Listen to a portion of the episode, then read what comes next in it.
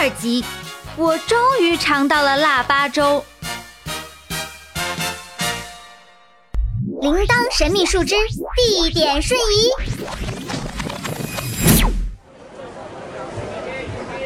哎，我们到喽！哇，好多人呐！为什么会有那么多人排队啊？因为啊，他们跟我们一样，都是慕名而来的。那什么时候才能轮到我们呀？有点耐心，瑶瑶。不过要是你没有赖床，早点起床的话，就不用排这么久了。哼，都怪大人们喜欢凑热闹。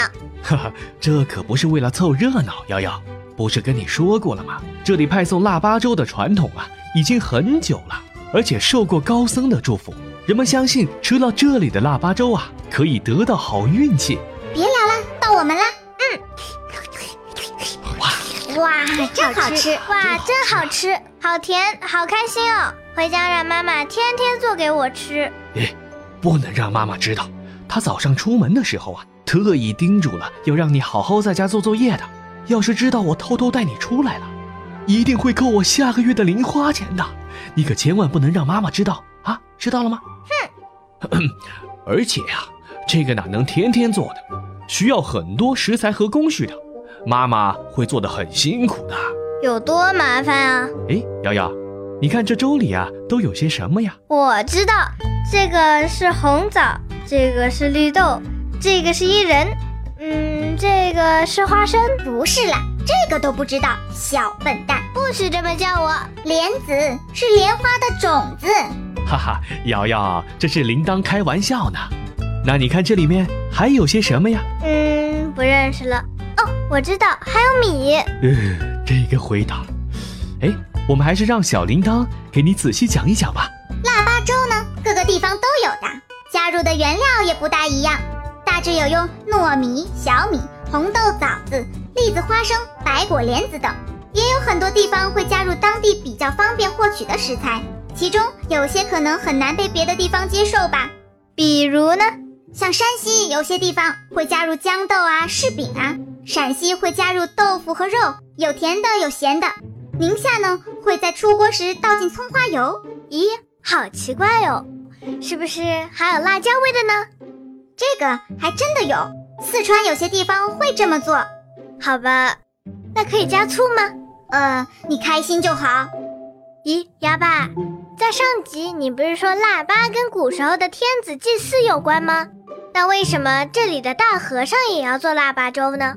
这要说起来呀，就复杂了，你可能听不懂。哼，那你往简单的地方说不就行了吗？那你知道释迦牟尼吗？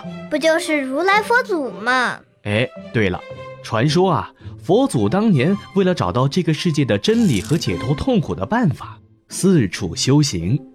后来呀，有一天，他坐在菩提树下，突然一下子明白了一切的问题，于是就成了佛了。哇塞，那么厉害！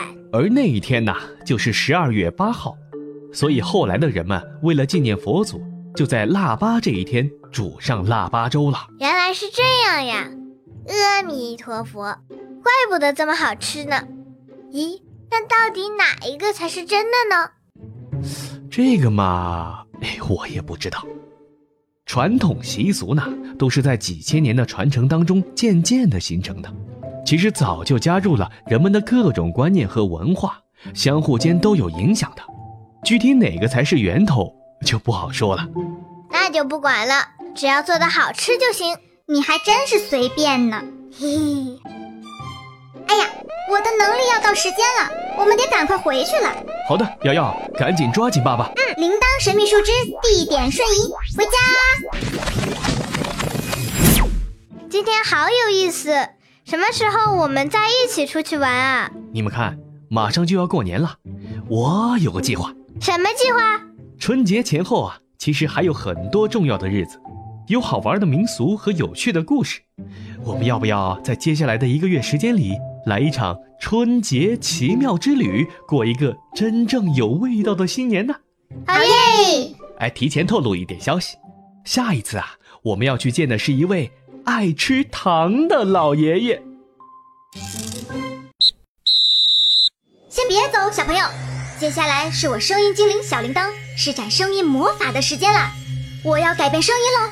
仔细听，能听出是谁吗？嘿，这次的魔法旅行结束了。刚才说了啥？快跟俺去知识小课堂看看。腊八，也就是农历12月8日，中国的传统节日，也是春节的开始哟。现在正是冬天最冷的时候，好多地方都下过雪嘞。森林里俺的蜜蜂，俺的小蝴蝶都藏起来了。今天最重要的就是吃东西，哈哈，吃东西有啥呢？有腊八粥、腊八醋、腊八豆腐、腊八面，还有泡腊八蒜。这个节日起源于古代的祭祀活动，也有人说是因为如来佛祖。到底是啥呢？节目里已经说过了，如果不记得了就再听一遍吧，嘿嘿。小朋友们，春节魔法旅行已经开始了，从今天一直到正月15，小铃铛和瑶瑶、瑶爸会遇见各种有趣人和事，记得和俺一起收听呀！